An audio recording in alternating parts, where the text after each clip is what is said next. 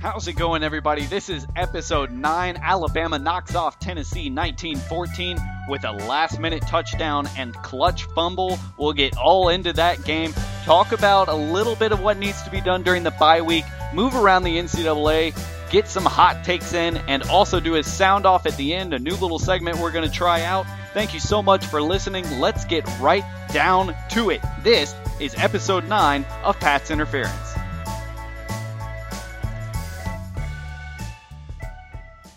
Well, what's up, everyone? Third Saturday in October, come and gone Alabama with the win against Tennessee. I'm Patrick Brickman. And I'm Patrick Norwood. How's it going, everybody? You're listening to Pat's Interference, episode 9. We've got a bye week this week. We're sitting here on October 26th. And man, what a great game we saw this weekend. Some good, Great some game. bad. There's a lot going on, everyone. Great game. Lots going on. Uh, a little too close for comfort, in my opinion, but rivalry games in college football uh, are unpredictable, as we've seen this season in college football, as we've seen in every season in college football. Everybody, thank you so much for listening. Uh, before we get into it, we're going to sort of go ahead and just plug ourselves a little bit. You can find us on Facebook at Pat's Interference. Again, that's P A T S Interference. Uh, you can find us on Twitter at PI underscore podcast. You can go to our website at patsinterference.com. And hey, guess what, Patrick?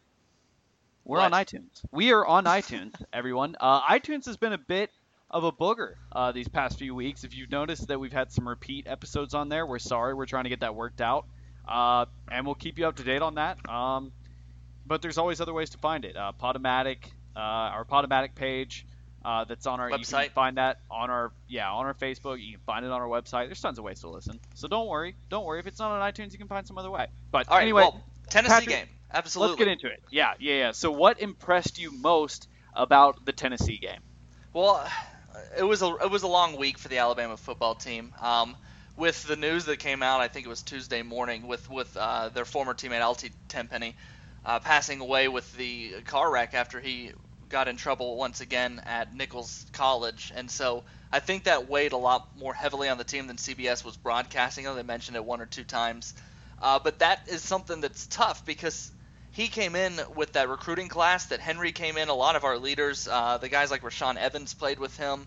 Um, a lot of our young guns knew him and knew him well, and they all liked him. And you saw on social media when they were reaching out and, and, and, and talking about the impact that he made for them and how upset they were about it. I mean, Alabama brought in grief counselors. Then they had to turn around and play a rivalry game off a team coming off a bye week. I know it wasn't a pretty game, but it once it got to kind of a point where I saw we were sluggish, I just said, "Hey, let's escape with a win. I don't care how it is, and I'll be happy." And they did that, so I was surprised that they were able to play a winning football game despite what happened. I mean, I know Tenpenny affected everyone, especially you. What, did you think about when it happened? Yeah, yeah, yeah. Uh, you know, I, it's incredibly sad. I, I know we put a lot on uh, on college football. You and I both. Um, it, I just I, I can't imagine. I mean, 21 years old.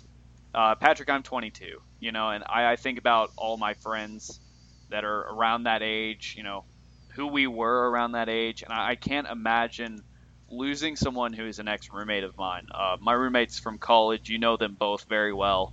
Um, I, I can't imagine losing either of them or you. You know, I I mean, just any of my friends from college. Uh, I and you know that's selfish of me to think of myself first, but my next thought was, you know, uh, not only Derrick Henry, but Tennessee running back Alvin Kamara was a part of that class too. Don't forget, um, the three of them were roommates. Uh, so I know it was tough. I'm, I'm sure that Derrick Henry and Alvin Kamara really had a heart to heart before the game. Um, at some point, I would imagine. Uh, Well- you know, it's just that's just that's incredibly sad news. Algie Tenpenny was a very very popular guy, as you mentioned. Uh, it was a shame to see him leave Alabama. I know he, you know, kind of got in trouble here and there with all three programs he was at: UNLV, Alabama, and Nicholls State. Uh, I wish the best for his family. I was terribly saddened by the news because, uh, you know, that's that's never an answer. Um, you know, there's there's always somebody you can call or talk to, even if you don't think so. Uh, well, it was know, it was I think it was a wake up call to a lot of people because Yeah. for us removed on the outside and just seeing instances as they come at a computer screen, it was easy. And I thought the same thing when I saw that he got in trouble at Nicholls State was probably going to get kicked off the team. Nicholls College, I think that's what it's called. Yeah, it's easy yeah. to go. oh, what an idiot. Oh, he's ruining another chance. Oh, wasted talent. And then Yeah. you forget that the dudes are 19, 20 years old, have thoughts, feelings, emotions, and then, you know, uh, you get wrapped up in just treating them like they're grown men when they're not. And even grown men have those kind of thoughts and feelings too. So Yeah. I, I, I will admit, my first thought when I saw that he got in trouble again was, what a waste of talent. Uh, you know, what, what Yeah. an idiot. Can't stay out of trouble. And I feel bad about it. But yeah, Well, I mean that's you know I one more thing that I will say on this before we move on, um, and I do kind of want to do a five second moment of silence, even if it is on a podcast. I just feel like that's the respectful thing to do. Um, but uh, I read an article today that was uh, from someone interviewed Tenpenny's uh, stepfather and said that the last time that they talked, um, his mom had said that he had sent her a text asking for help. He just wanted somebody to talk to and just wanted some help. Uh, and then his dad sent him a text as soon as he had found out the news that he had gotten in trouble again, and he sent him a text that said something along the lines of, um, you know, we got to figure something out, whether it's you just not playing football and just working on school, or you know, coming home for a little bit or something. And I'm paraphrasing here, but we've just got to figure something out because this isn't working. And uh, he said he knew something was wrong because Altee responded immediately and said, "Where can I meet you?" Um, and that's the last time he ever heard from him. Uh, it's extremely hard. Um, so we're gonna do like a five second moment of silence because that's just that's tough news, and then we're gonna move on. So rest in peace, Altee Tenpenny. We're gonna start five seconds of silence now.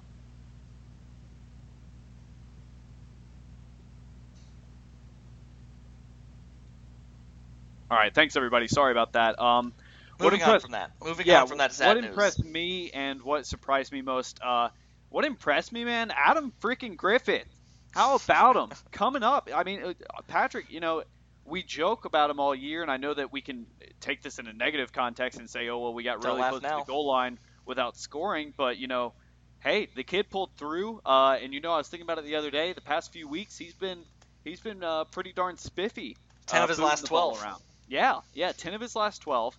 Um, and booting it through the end zone on kickoffs is what I'm most happy about. Now I know that Tennessee did have a couple big returns uh, last week, but you know I was I was really really impressed with his kickoffs. That's a very dangerous special teams uh, squad over there uh, in Knoxville. Um, and you know kicking the ball through the end zone can really just sort of I mean it takes away another potential momentum swing.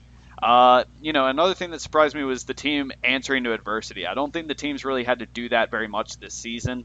Uh, you could argue, you could make an argument that they had to do it in the Ole Miss game. In my opinion, that game was such a blowout when Alabama started coming back that it was more of just a relaxed, okay, we've lost, let's just go out and sort of play our game sort of thing, more than it was a, hey, uh, you know, this is crunch time, it's gut check time, let's go do this, like it was on Saturday. So I really think uh, that I was surprised and impressed by uh, Jake Coker and the rest of the offense's ability to answer to adversity. Ardarius Stewart, or the entire receiving corps that game came through in the clutch when they needed to, and that was something I really enjoyed seeing. Uh, and I can't wait to see where this receiving corps goes. Yeah, I like Um, that. It, I like that it's finally clicking now. Uh, but it wasn't. I don't know. I've, I've, I think we're going to move into our biggest disappointments. I do think that there was. I don't know. I've looked at it. I've looked at it pretty negatively this game. Um, there, was- I think there's a lot more bad than good, other than the fact that we escaped with a victory. You know, thank Yeah. heavens. Uh, Yep. I feel like there were three main things going back and watching it that I think killed us. Uh, the first one you're going to talk about in a minute, but really that pass blocking. Coker Yeah. was running for his life the whole game. I'm going to leave that one Yep. to you. Uh, Okay. There were at least three dropped interceptions in this game. Things that were Mhm. being, you know, intercepted against Texas A&M were dropping at home all of a sudden. Uh, Reuben Foster had one that would have been pretty tough, but it still hit him in both hands. He could have had it. I want to say Ronnie Harrison dropped one, and then Minkah had one hit him right in the chest. So yeah, yeah, the Minkah one hurt. those would have been plays that would have given us momentum. Uh, and we were killing, we were shooting our momentum in the foot the entire game. If we went, if we started getting 12 yard, uh, 10 yard, 12 yard, 8 yard gains, we'd follow that up with a holding call. It was bad. So there was that, and then something that we've been complaining a lot about this year, Kiffin. Specifically, I think he called a little bit better of a game as we go to week to week, except for one thing, and this is the third thing that drove me nuts: situational play calling. I mean, we my least favorite call of the game, and there were a couple things like this, but my least favorite one, we were third and six or third and four from about the ten yard line, and we could have gotten a first down on that. Um, instead of either A, handing it off, or B, just throwing a throw that we've seen as a high completion throw, we throw a fade to Mullaney, who has not caught a pass like that all year. Yeah. Speaking of which, Ridley and Stewart both caught fades earlier in the game and later in the game, but in the red zone, why are we throwing a fade to Mullaney, our slot Yeah. receiver that has Yeah. not shown that he can do that? What kind of a play call was that? And that was a designed throw to him. That wasn't like, hey, everything's breaking down, I'm going to throw it up. That was where the ball was supposed to be. Why did we do that? That was Yeah. all, and I- then we I- did it again. you know. We threw the um. It was another time in the red zone. I'm sorry to keep going, but No, we you're good. almost lost that game 14-13 because we settled for two field goals in the red zone. The other third down, we were on about the four or five yard line. It was a third and medium, and we threw the pick pass play that the Seahawks lost the Super Bowl on. We had Derrick Henry. He was getting chunks in that drive. I know he got stopped on that second He down, was getting but chunks the whole game. That's what I don't understand with this play calling. Derrick Henry will pull off 9, 10, 11 yard chunks for three or four, you know, every three or four carries. And then the carries that he's not doing that, he's at least getting positive yardage. yeah. So he got stopped on the second of down, and then they decide it won't work, and let's throw exactly. a terrible and pick it's pass. Just, it's just, oh, well, we won't run it anymore because it didn't work that one time. If that were the rule with everything with Lane Kiffin, A, he wouldn't have any more plays to play in the playbook, and B, the damn jet sweep that we decided to run every week would be obsolete. Sorry. Uh, no, I agree. It's your the situational play calling that that's the reason that we settled for Yeah. field goals twice and in, on inside the 10 yard line. It was it was that was my biggest disappointment. I was livid. I was livid watching it, and then we had some other bad ones, but those are the two that really stuck out to me because those those could have been touchdown drives. Yep. Yeah. All right. I- What was I yours? agree. What was your Uh, biggest disappointment? the offensive line is a big disappointment for me. Um, I, I don't I don't know what's going. on. I don't know if it's coaching. I don't know if it's injuries or what. But it, it seems like we were a much more put together offensive line uh, the first couple of games of the season. I don't really know when it happened. Maybe they got spooked during the Ole Miss game because that was a great defensive line, a great front seven. Uh, you know, but I feel like Cam Robinson gets beat every other play. Uh, I know that Ryan Kelly, um, you know, his injury and that, that sort of status, we don't really know. Jackson was that was beat the- a lot too. Jackson was getting beat a lot. I mean, it's just, it, it happens, and I get that. But it happened way, way too much, and that's something that must, must get figured out in this bye week. If The numbers Alabama were wants- five sacks and a lot more hurries. Yes, yes, I, I feel bad, and it's not like Coker is Blake Sims who can get it outside of the pocket and run a 40-yard dash in 4.5. I mean, he's he's not slow. Coker's not slow by No, any and he made it back to the line of scrimmage on, on maybe two of those, but it, it was well, and he's got he was running for his life, and he, he Yeah, needed to be throwing the ball away the too. But He's got to start throwing those away because that's that's not how you win football games. Um, you know, so speaking that on that accord. I want I want Yeah, to say go ahead. something, and this was one of the graphics that they showed on CBS. Kudos to them on this one, but we came into the game with uh, tied for 12th in the nation in negative plays. I think we had like 58, and oh, we're we're better. Than, I mean, we're far, f- much farther up than 12th now with what we just did. Yeah. I mean, Yeah, negative no, plays are I killing us. Yeah, they really are. They really are. It's just there's a lot like that right now that uh, that really needs to get figured out. You know, the the offensive line. I don't. How many I- times is Kenyon Drake going to get hit in the backfield? Part of that I think is Kenyon Drake's fault, not following the play. But I when he's under- hit in less than a second, and he doesn't even have time to make a move. Some of them might be if he's dancing, but three plays I remember he was not dancing. He would just yeah, hit no, no, no, no. I'm not. right I'm not through. saying that. You know, it's. I, I just. I don't know. When you look at the statistics of it, Derrick Henry's getting positive yards or at least back to the line of scrimmage, even on the bust plays. Okay, and I, I- you know, I think that Derrick Henry's sort of feeling, or excuse me, Kenyon Drake is sort of feeling this pressure of I've got all these great running backs behind me. I've really got to make this year my year, and therefore he's trying to break off these 10, 11, 12 yard plays every single time he touches the ball. Uh, and it's just not happening. Now, when he follows the holes and he gets six or seven yards, that's what we need him to do right now. Just like we needed Eddie Lacy to do in 2011 uh, when Trent Richardson was the guy. You know, if you want the starting job, you've got to play that backup role at Alabama. And I think that's something that Kenyon Drake's got to learn uh, sort of the hard way for the rest of the season. Um, now, let me ask Yeah, you a question. That Henry might leave, and, and if Hen- Henry leaves and Drake's sitting there, but he's got Scarborough and he's got Harris behind him. Yeah, Yeah, I mean, you know, I, I think that the only way he doesn't win the job is if he keeps playing the way he's playing. And I know that sounds dumb, but he's I'm just. saying it now. I think it's Scarborough next year. I, I don't. I don't think that Scarborough has the football IQ of Kenyon Drake. Uh, that's just me. Maybe that I, I'm just going off a hunch. I haven't seen anything about that. But uh, Kenyon Drake is a very smart football player. He gets the offense. He gets along well with the offense, uh, and the coaching staff really seems to have taken a liking to him. But you know, what what are, what are you gonna do? Uh, okay, let me ask you a question. Uh, this was presented to me after Alabama's game uh, by a Tennessee fan that I am in contact with. Uh, one of the better ones. I, I, like this guy a lot. He's a cool dude. Um, Coker or Dobbs? You got to pick one to lead your team down the field in the national championship game. Who do you take right now? Go.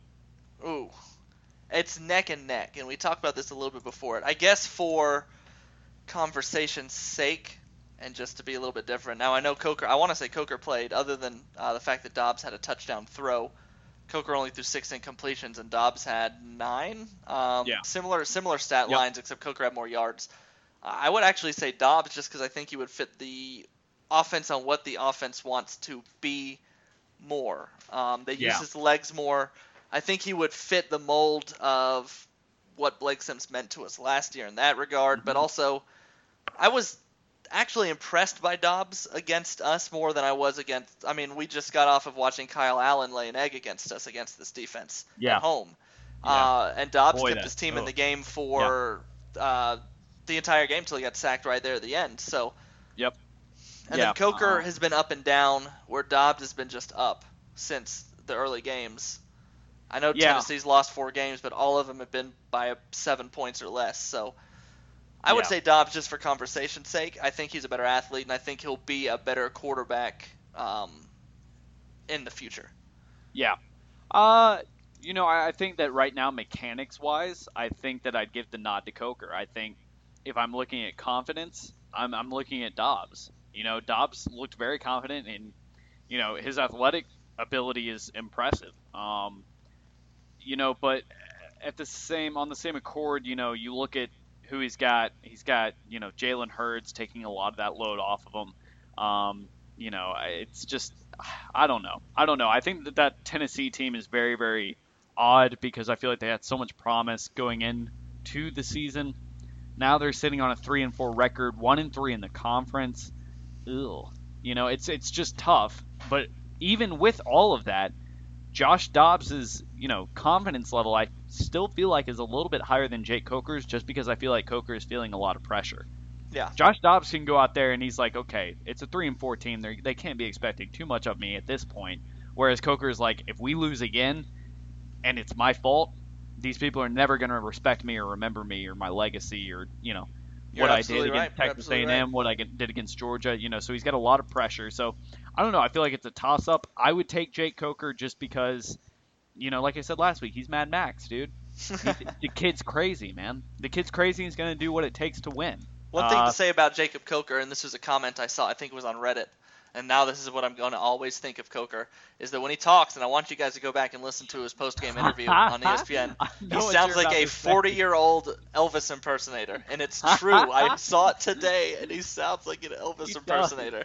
He does, and someone said that on Twitter. I was like, oh, that's not, that's mean. You know, people picking on Jake like that, that's mean. They shouldn't. Oh my God, they're right. I mean, it was just, it was, it's so perfect. It's so perfect. I hope he hears that and embraces it. I I'm hope calling him Elvis from now on. it. Yeah, I still like Mad Max. Just because he's great. I mean, honestly, every time I say that, I think of the run against Texas A&M where he got hit like six times. And he's like, "Nope, I'm still good. Don't worry about me. I'm gonna keep going. Don't worry." I mean, the dude's crazy. There's no question that he's not a great. I mean, he's a good quarterback. I don't think he's great. You know, Great But- competitor. kid's got a lot of heart. Yeah, yeah. All right, let's move on a little bit. Uh, where do we stand on Kiffin, Patrick? You know, I feel like every week we come in here, we we rip his play calling apart, but we're winning football games. Uh, and the one football game we lost, can we really blame it on Kiffin? Because there were a lot of turnovers that game. You know, so where do you stand on Lane Kiffin right now? Well, I don't think this game was one of his stronger games. I haven't said I haven't said like hey, let's get rid of Kiffin, or hey, let's hope that Kiffin takes the head coach job as much as as you have. Uh, and that, I'm not saying that there's anything wrong with you feeling that way, but I stand by it. You're fine. uh, this game specifically, when Henry only had nine carries in the first half and Coker was running for his life. I don't know why we kept running, throwing the ball on first down because then we get to second 18, we had to throw the ball, and this happened a couple times. And Yeah. then, like I said, the situational play calling was the his lowest point. I mean, we won, but this was the worst that it's gotten so far since since I've uh, been watching his play calling here at Alabama. I think Kiffin is trying to do too much, and he gets away from playing to our strengths way Yeah. too often. Yep. Our that's strength is not our. Darius Stewart carrying the ball, getting the toss eight yards in the backfield, or getting the jet sweep pass. Our strength is not our wide receivers running the ball because we have a Heisman candidate and Derrick Henry, where if you Yep. give him the ball straight up the middle, he's a lock for a no gain and usually gets about four, five, six yards. Yep. A lot of times he breaks it open. Yeah. the longest 28 we've carries, seen this week- 143 yards, and two touchdowns, and you're going to give the ball off to a freshman in Calvin Ridley or or Darius Stewart or you know. Forgot for sometimes it all we for know, four, Richard Mullaney, because we decided it was a great idea to throw the fade to him, like you mentioned, which I don't understand. Worst play call of the year.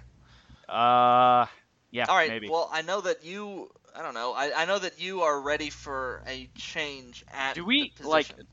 Do I even have to go into this? No, because we do it every week. But now I there's mean- actually people talking about Kiffin going to Miami Okay. or well, Cristobal. I, you know, I don't. Well, okay. Uh, I don't. He's from Miami. Yeah, no, I, I know that, but uh, you know, Patrick, I think about it, and people always tell me I'm too hard on Kiffin. You know, I'll, I'll text family members, my old roommates, my friends, and they're like, "Why are you so upset about Kiffin? It, it doesn't make sense. He's you're winning games. Okay, last season you went into the college football playoff as the one seed, and Patrick, I think you brought it up in the best way that I've heard so far. Uh, he doesn't understand strengths. He wants to run the offense that he wants to run, regardless of whether or not it's actually good for the team. He, He wants, wants, yeah, he wants that. Like he's so used to having Marquise wants- Lee or Amari yeah. Cooper that he wants to focus on that one receiver. When, dude, he's a freshman. We can, do, we got other dudes that have been here. We can Yeah. rely on them and then use him on the outside. yeah, I you know, I, it's tough for me. It really is because he's winning. I mean, we're winning games, but then I, I look over and uh, like I'm, it's like when you're in elementary school and you look over at the other kids' lunches and you're like, oh man. I mean, this never happened to me because I had awesome lunches in elementary school, but you know, you see the kids who like look over and they're like, oh man, you know, he got chocolate pudding in his lunch or he got a Lunchable. You know, I'm looking over at LSU and Cam Cameron throwing in a fullback every third or fourth play to let their running back get a ton of yards, and I'm jealous.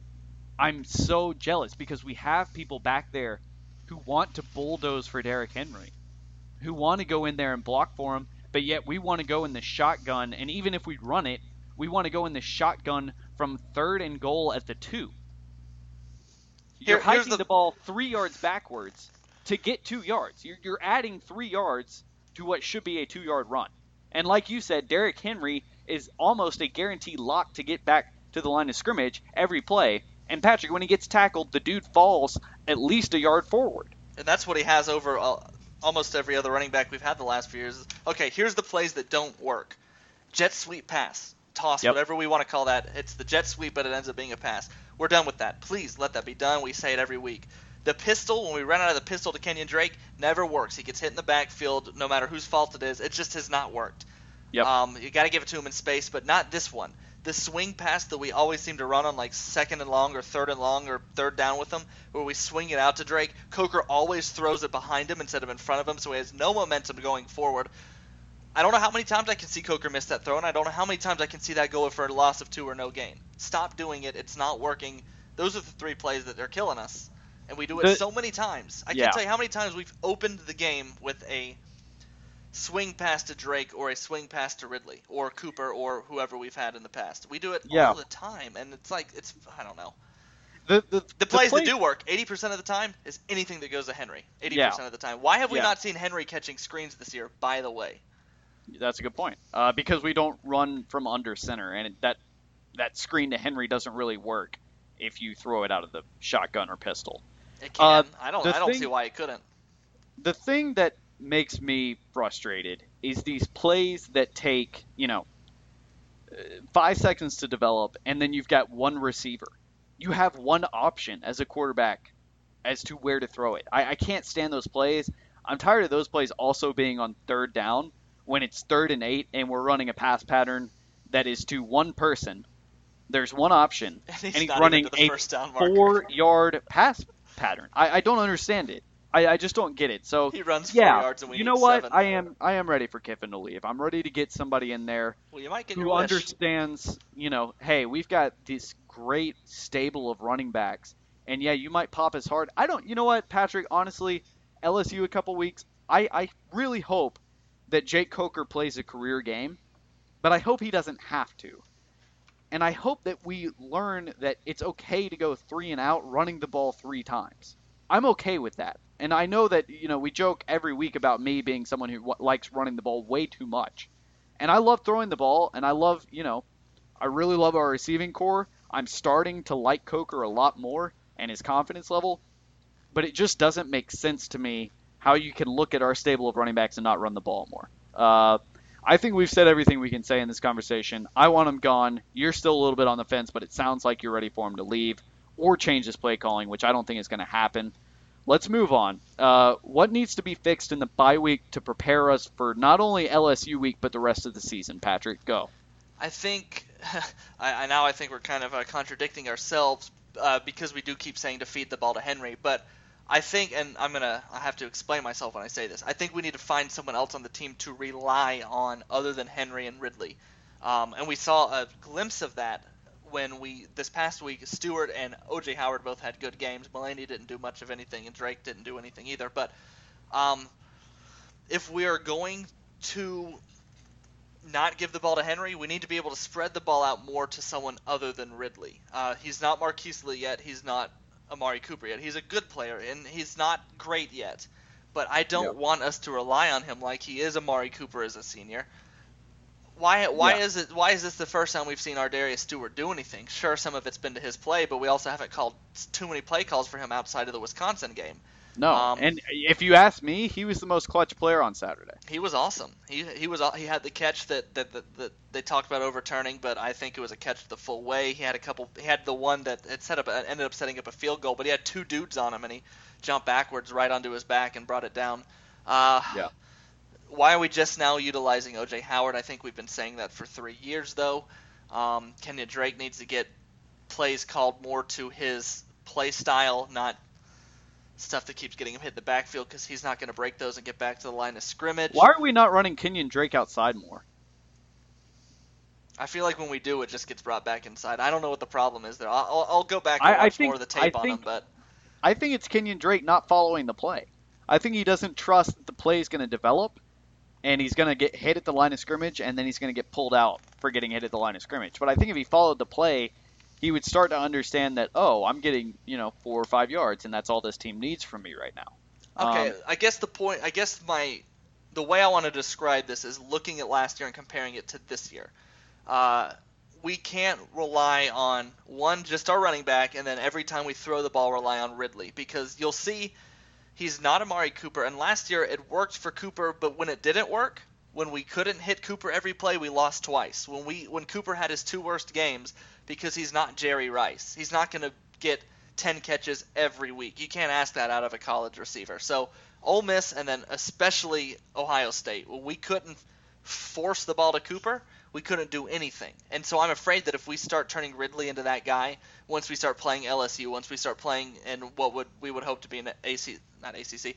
SEC championship or in a playoff game or bowl game, once we start playing these tougher teams, if they're able to key in on Ridley, and yeah. we can't get the ball to Stewart and we can't get the ball to Mullaney or any of our other receivers that have not even really caught passes this year. Where's Cam Sims been, everyone? Where's Chris Black on? Come on, someone step up. Contribute. That's what I'm trying to say. That's what I want Yeah. to see implemented in the bye week. Yeah, I think Mullaney was a nice surprise, but I don't think that a slot receiver slash tight end. I don't really know what Mullaney is anymore. Well, that's Uh, what Chris Black was supposed to be. He's caught like what one pass, two passes this year. Where is well, he? yeah, he dropped three of his first five targets. I just blatantly dropped him. I mean, it wasn't even close. So I just, you know, I I feel bad for Chris Black because I feel like he caught a bunch of bad breaks. I feel like he was kind of like the D Hart of this sort of era. Uh, because D Hart had a lot of injuries, Chris Black has had a lot of injuries, and they both just kind of never really got a chance to really show themselves.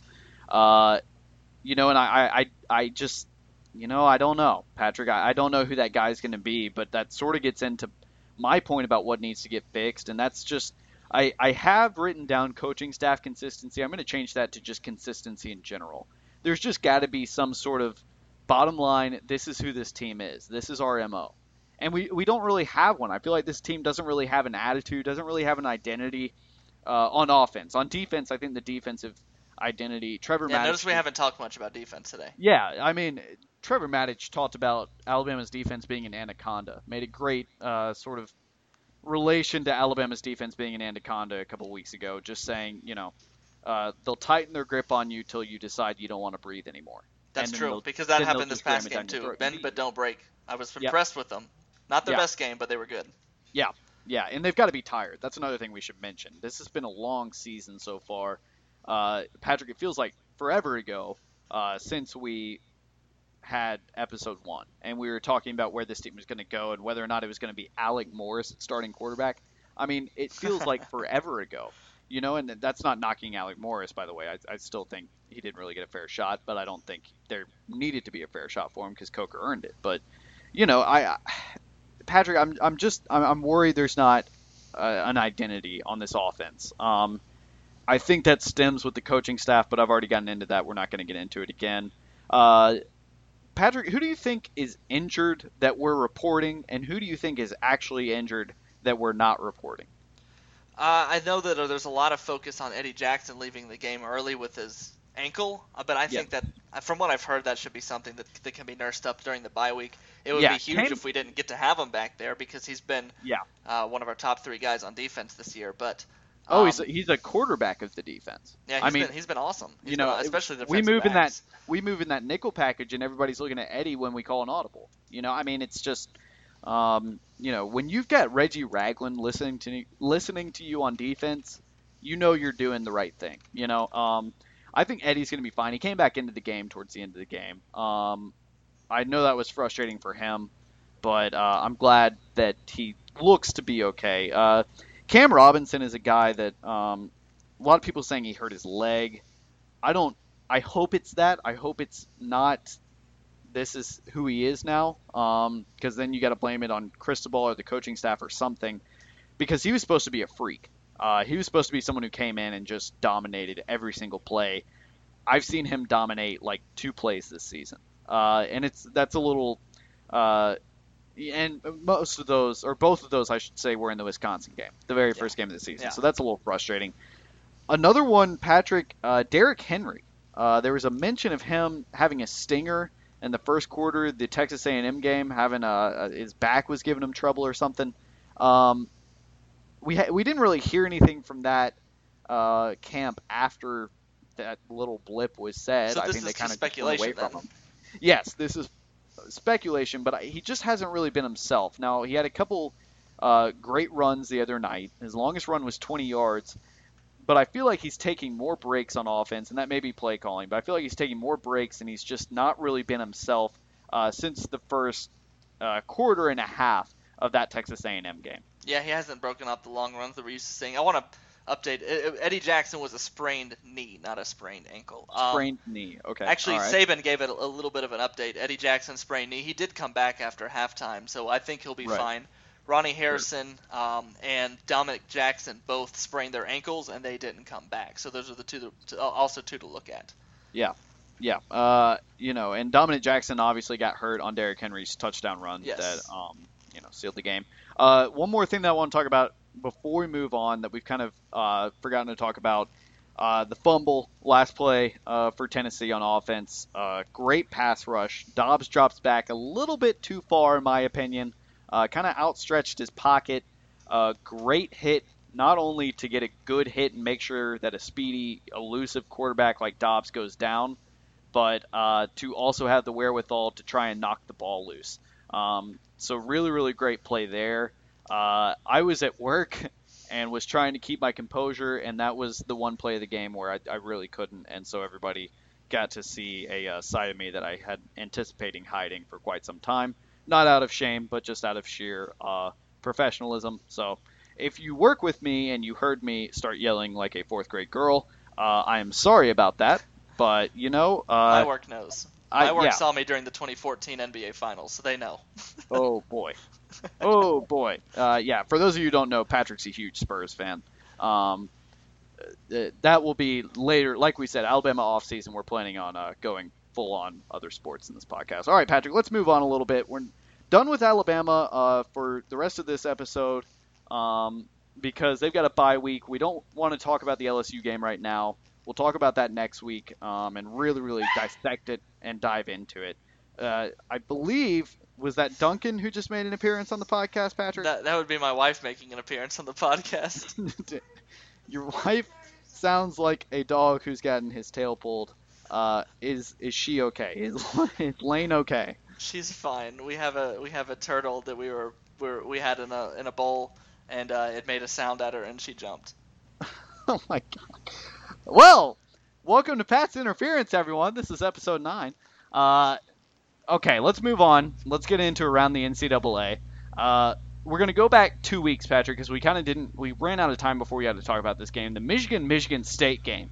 The last play of the game. If you haven't seen it, uh, I want to know where you've been because it's been everywhere. But uh, Michigan is up by whatever it was, three or four points, I believe. Um, fourth and about six or seven with 10 seconds left. They elect to punt. Uh, punter sort of muffs the snap, tries to pick it up and do like a taekwondo kick. kick. Yeah. Spin kick. Roundhouse the football out of the atmosphere, drops it. Michigan State returns it for a touchdown and wins the ball game. Uh, wow. Um, was, you know, it was college, awesome. I, I tell people this all the time who don't watch college football. College football is so crazy to me because I don't think you'd see something like that in the NFL, uh, especially in a rivalry game. I, I mean, uh, rivalry games, as we've seen this past week, because I think this Alabama team should have beaten Tennessee by three touchdowns, but we didn't. Uh, and I think that Michigan should have won that game, but they didn't. And I think if Michigan is playing, you know, I don't know, Rutgers, uh, Penn State, Purdue, I don't None think that that, that same situation happens. None Uh, of that happens because you're caught up in the emotion. It was awesome. I mean, we were watching Yeah. the Alabama A&M game in, in a bar in Mobile. Great bar, by the way. Uh, uh, Luda Beer Garden, I think it was called. If anyone's ever in Mobile, check that place out. Luda Beer Garden. It had, a, they had Okay. it was awesome. But anyway, and then uh, they immediately switched one of the games over to the Michigan Michigan State game because it was so close. And I mean, right as they switched it, 20 seconds, and the whole bar could not believe. Like eh, the whole everybody was done talking, and it was mostly Alabama fans because this is a Mobile. Everybody was done talking about the A&M game, and everybody was talking about what they just saw on the TV. It was fantastic. Yeah, yeah, it was that was a wild finish to a wild game. Another wild finish, Georgia Tech and Florida State. Uh, Patrick, what happened there? well, it was kind of the other side of the same coin, um, which we I was working this weekend at the station and watching the Alabama game, and then our our uh, sports girl was watching this game on her phone, and uh, Roberto Aguayo, who's been the best kicker in the nation for the last two years plus, was kicking a 58-yard field goal, which is well in his uh, range, which he's shown in the past, but he kicked it too low. Georgia Tech blocks it, uh, and then they return that thing 78 yards for the touchdown. Which Yeah. I've said before, I followed FSU in the past. I was laughing. I was laughing. I loved it. I actually was kind of happy that it happened, which people might think, hey, it's weird. You root for FSU. I will say this about FSU. Uh, they don't affect me emotionally like Alabama does anymore. I saw FSU win their national championship, win their Heisman. They beat Auburn. That closed the book. I can stop worrying. I, I'm at peace. I'm at peace with them, and I'm at peace with the San Antonio Spurs. They're, you know, they've re- you know Alabama I will always care about in the way that I do. But man, the, okay, now I guess I was wrong on the rule, but I thought, and maybe this is the NFL, but I thought if you block a kick, if you can only return it if you block it behind the line of scrimmage. I guess that's different in college as long as I no matter where the kick goes, you can return it. I believe it's different in college, and I believe there's also a rule that the offensive team can advance the ball after a block. Uh, I, Either I, way, I'm I mean, I would think if it, I'm not positive they, on they would have. but- they, I, I've heard nobody claim that it was against the rules. So maybe that's the NFL, or maybe they've changed the rule in the last few years. But I was at one point I was pretty sure that you can only return a blocked field goal in, in one of the leagues if it is blocked backwards, like the dude hits it Yeah. and it goes backwards. But it was an awesome play, great finish. The camera angle Yeah. is great. The radio call, if you haven't heard it from the Georgia Tech the radio guy, call's awesome. legendary, The, legendary. the radio call is awesome. I was having my victory cigar uh, after the Tennessee game while that was going on, so I actually missed it. Uh, the TV broadcast is pretty great too, considering the fact it includes the line "quote What a time, what a to, time be alive," to be alive. which was which was impressive. Uh, Not wrong, just not Oh, he's right. not what I was expecting to hear uh, out of that broadcast. But yeah, what no, a time was- to be alive. I can get on the funny. internet and I can order Lucky Charms charms in a big bulk bag. what a time to be alive. What a time to be alive. Okay, let's move on. The USC Utah game. Uh, Patrick, you and I both called this. We didn't think Utah was for real. Their big wins were not actually big wins. Uh, and USC slaughtered them. Uh, there was at one point in the game, uh, one of USC's receivers, I don't really remember who it was. His first name's uh, Juju.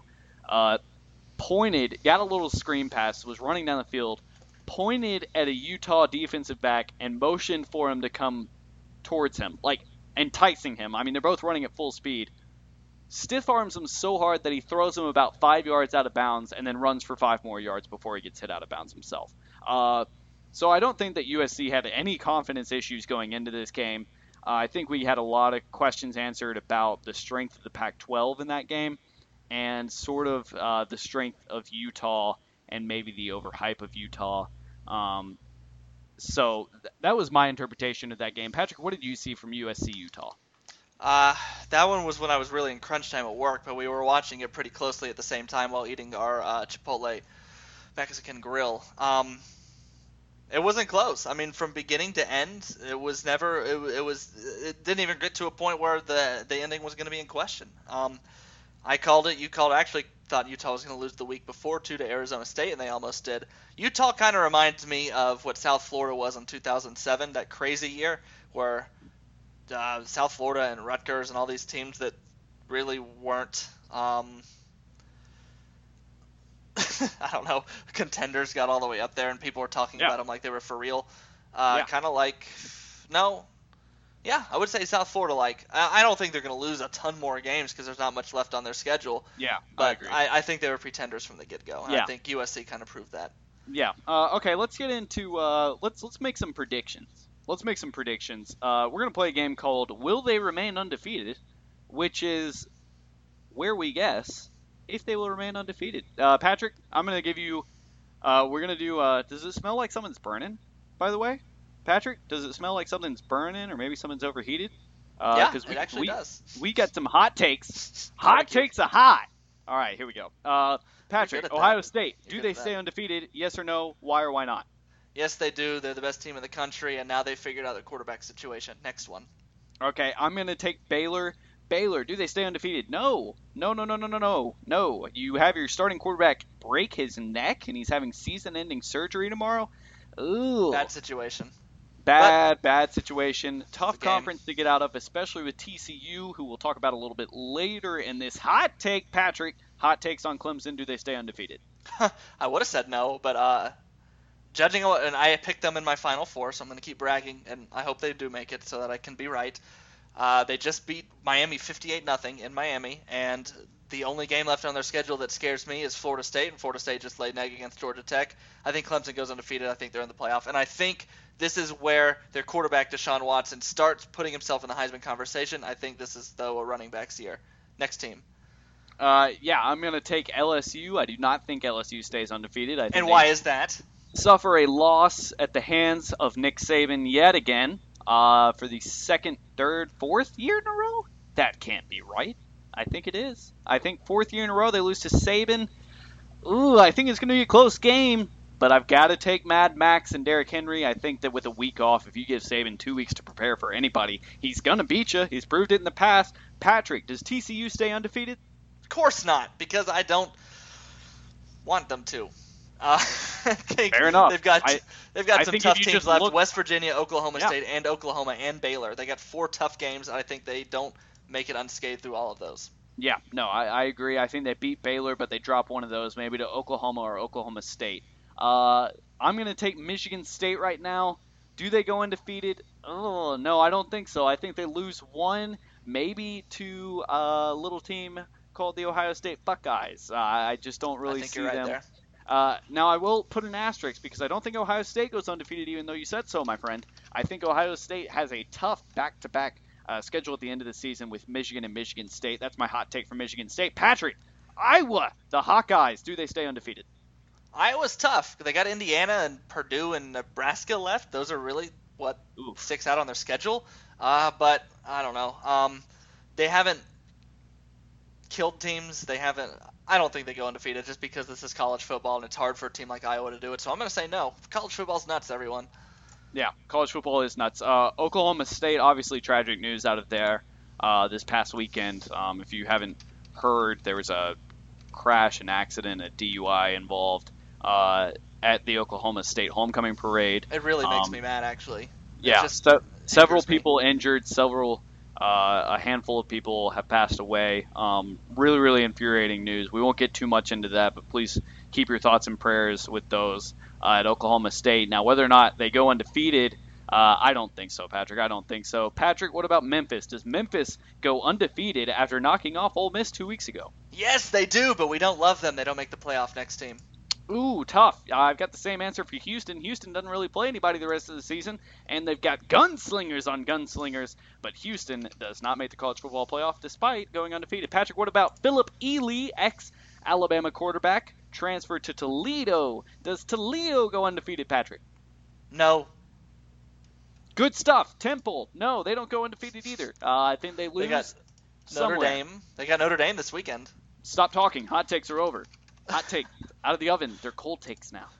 All right, let's go on to the game of the week. Patrick, who is your game of the week this week? Alabama's got the bye. It'll be Halloween. You can pass out candy to the kiddos. You can go out on the town with your wife, uh, who is apparently easily startled. So maybe don't do that on Halloween. Uh, Patrick, what is your game of the week? What are you looking forward to seeing on Saturday since Alabama is not playing? Uh, the game that I'll be watching most closely is Auburn versus Ole Miss because Auburn, they're not. I mean, they lost to Arkansas, which we haven't even mentioned yet. So one quick. Auburn losing to uh, four overtimes. Oh, okay, I just had to throw that in there. Sorry. Um, Sorry. but hey, I'm rooting for Auburn this week. I know that a Yeah. lot of Alabama fans would say that I'm terrible for that, but if it helps my team, then Well, it helps my team. The Alabama fans that are saying that don't really root for Alabama because that's a smart move. Uh, Their offense is better. Their defense is still a dumpster fire. I have no idea who is even on that defense that's worth anything anymore. Carl Lawson, Yeah. I think he got hurt. All the dudes they talked about haven't done anything. But you never know. Auburn can stun the world, and I hope they if they're gonna do something this year, it better be now, right now, right stinking Saturday. Yep, I agree. I agree. Uh, my game of the week, uh, Patrick. This game is always a weird one. Uh, someone always plays spoiler. I could see that happening Saturday. Maybe, maybe Georgia beats Florida in the big old cocktail party. Remember, remember if not, year? if not, Florida clinches the SEC East. People, watch out for that Florida team. Looks like they're starting to figure out a little bit here and there. Uh, they could really play a spoiler to somebody coming out of the SEC West. Um, all right, Patrick, that's it, man. 48 Yeah, well, minutes thanks to go. everyone for listening. I think this was a good episode. I Yeah. liked it. Bye Yeah. week. Get yourself a nice, uh, nice little relax. Don't have to worry about Alabama football. Yeah. Uh, check your heart. Do all that stuff. Get get your mind right for LSU because we got a big game coming up in two weeks. Everyone, thank you so much for listening. Sure. Thank you for listening. Social media again: Facebook, Pat's Interference, uh, Twitter, PI underscore podcast. Pat'sInterference.com is our website. Also on iTunes, episode nine. This is a close. We will talk about LSU next week. Everyone, thank you so much for listening. Lane, Patrick, say we're- goodbye. We're uh, uh, oh oh, Oh, Patrick, not quite yet. we're gonna do We got one more thing we want to implement. Well, yes. Okay, so this is a new tradition. We both almost forgot about it. We are going to start doing something called Sound Off, okay, which is something where we go way off the grid. Don't even talk about college football. Uh, I think we're going to keep it in the realm of sports. Patrick, go ahead and tell me what your sound off is before we close. My first ever sound off. I'm so glad we're doing this. Uh, Miami Dolphins, man, 48 points put up. Oh, I loved it. I loved it. Dan Campbell's come in, replaced Joe Philbin. I'm a big Dolphins fan, if you guys don't know, and they looked like the worst team in the league after dropping their uh, game to the Jets in London. And then they fire Joe Philbin on the way back. They bring in Dan Campbell, who's never been a coordinator. He's been a tight end coach his whole career. That dude is a man. They've called, and when he played football, they called him uh, Dan Talica for Metallica. He comes in, energizes the team. Joe Philbin was a, a paper bag, maybe maybe a plastic bag of a coach. And Dan Campbell's rallied the troops. Jarvis Landry looks like an All-Pro. Reshad Jones is an All-Pro, and they're uh, they're looking at three and three. They got a big game on Thursday against the Patriots. Should be good to watch. Sound off. Here's mine. Uh, Patrick, you may know this about me. I'm a huge Nashville Predators fan. Uh, Nashville Predators have done something that they don't usually do in the off season this year. Uh, didn't make a lot of moves. Didn't make a lot of moves. Signed a lot of the same guys. Kept their star goalie Pekka Rinne. Uh, signed a huge contract, $22.5 million for Mattias Ekholm. Great move there. He's a solid player. Wilson, Neal, uh, Smith, Forsberg. I mean, these guys, I'm not saying Western Conference Finals, I'm just saying I will be very, very happy if they get there. Everyone, this has been Sound Off. Thank you so much for listening to episode 9. Sorry we kept you a little bit extra. Uh, let us know what you thought. We love you. Thank you so much for listening. We love doing this. This is a great hobby for us. Roll Tide, everybody. We'll talk to you next week. Bye bye.